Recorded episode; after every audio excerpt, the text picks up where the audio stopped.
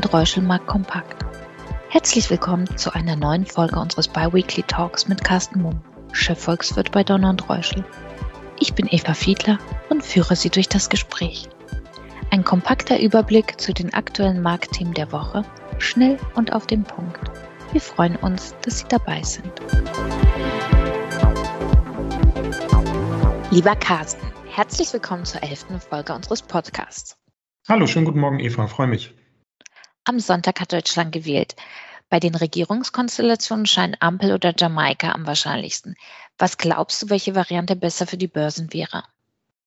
Also ich fange mal andersrum an. Äh, die schlechteste Variante für die Börsen wäre sicherlich eine Fortsetzung der Großen Koalition, weil das ja letzten Endes ein Signal des Weiter so bedeuten würde, was aber eindeutig nicht gewählt wurde in meinen Augen. Wenn wir die beiden anderen wahrscheinlichen Varianten anschauen, dann hätte sicherlich die Jamaika-Koalition gegenüber der Ampel-Variante den Vorteil, dass Steuererhöhungen in etwas weitere Ferne rücken würden, beziehungsweise Steuerentlastungen für Unternehmer wahrscheinlich werden würden. Andererseits könnte die Beteiligung von SPD und Grünen einen expansiveren fiskalpolitischen Kurs bedeuten und gegebenenfalls eine stärkere, auch monetäre Unterstützung Europas. Das mag man ordnungspolitisch problematisch finden, aber für die Börsen wäre es letzten Endes positiv. Und insofern kann man, glaube ich, sagen, Jamaika oder Ampel, also eine zukünftige Regierung unter einem SPD-Kanzler oder einem CDU-Kanzler, wäre wahrscheinlich für die Börsen ein klares Unentschieden. Die wichtigsten Faktoren für die Entwicklung an den Börsen sind im Moment eher andere. Das ist die Corona-Pandemie, der globale wirtschaftliche Aufschwung und die geldpolitische Ausrichtung mit 25,7 Prozent für die SPD und 24,1 für die CDU-CSU war es ja relativ knapp. Droht uns ein Déjà-vu von vor vier Jahren mit einer relativ langwierigen Regierungsbildung? Ich hoffe und ich glaube nicht. Die Konstellation ist natürlich nicht einfach. Die Grünen fühlen sich eher zur SPD hingezogen. Die FDP tendiert traditionell zur Union. Und so wurde es ja auch im Vorwege der Wahl immer wieder betont. Ich denke aber, die jetzige Vorgehensweise mit Vorsondierungen zwischen FDP und Grünen ist natürlich außergewöhnlich, aber sicherlich zielführender und kann unter zeitlichen Gesichtspunkten auch effizienter sein, als wenn man eben jeweils zwischen separaten Gesprächen mit der SPD und der Union pendelt. In meinen Augen darf natürlich nichts übers Knie gebrochen werden, weil es um ganz wichtige Zukunftsentscheidungen für den Standort Deutschland geht. Aber eine lange Hängepartie wie beim letzten Mal wäre definitiv kontraproduktiv. Die neue Regierung braucht in meinen Augen ganz klaren Rückenwind, um eine Aufbruchsstimmung zu signalisieren und die drängenden Themenstellungen anzugehen. Und langwierige Koalitionsverhandlungen würden eher eine mangelnde Regierungsfähigkeit signalisieren und vor allem im Ausland ein schlechtes Bild abliefern. Und genau da erwartet man künftig mehr Initiative, klare Positionierung und auch ein zielstrebiges Auftreten. Corona, Digitalisierung und Klimawandel. Vor welchen akuten Herausforderungen wird die neue Regierung stehen? Ja, die ganz akuten, drängenden Themen sind natürlich weiterhin, wie von dir eben auch schon angesprochen, eben die Corona-Pandemie. Die Frage, stehen wir vor einer vierten Welle, ja oder nein? Und wenn ja, wie wird darauf zu reagieren sein? Wie können wir es schaffen, die Impfquote weiter nach oben zu bringen? Das ist natürlich eins der drängendsten Themen weiterhin.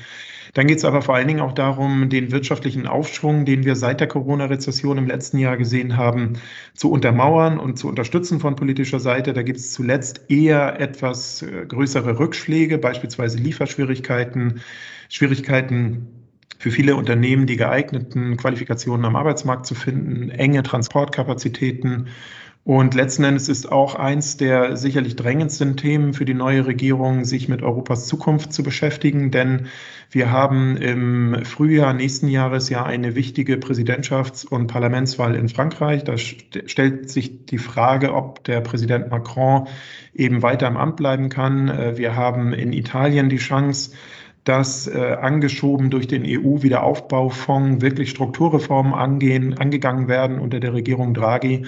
Also ich denke, gerade im europapolitischen Kontext ist auch eine der drängendsten Herausforderungen oder der schnellsten Angriffsstellen für die neue Regierung.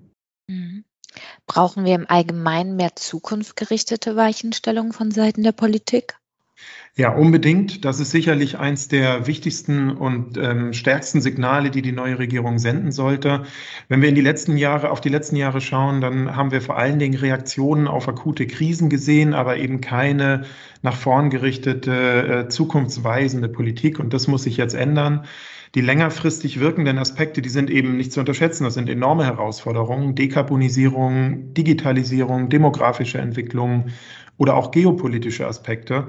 Und vor allem, und das ist in meinen Augen der wichtigste Punkt, und eins auch der drängendsten Themen, aber auch mittel- und langfristig wichtigsten Themen, das ist, dass die neue Regierung versuchen muss, die Gesellschaft zu ein. Dieses Verharren in unterschiedlichen Informationsblasen, dieses nicht miteinander sprechen können ähm, in diesen unterschiedlichen Positionen, äh, das muss äh, beendet werden, ähm, indem in meinen Augen, das wäre dann die Zielsetzung, den Menschen ein großes Zielbild vermittelt werden soll, beispielsweise über die Funktion oder das Aussehen Deutschlands in fünf oder in zehn Jahren. Das muss also über die eine Legislaturperiode hinausgedacht werden.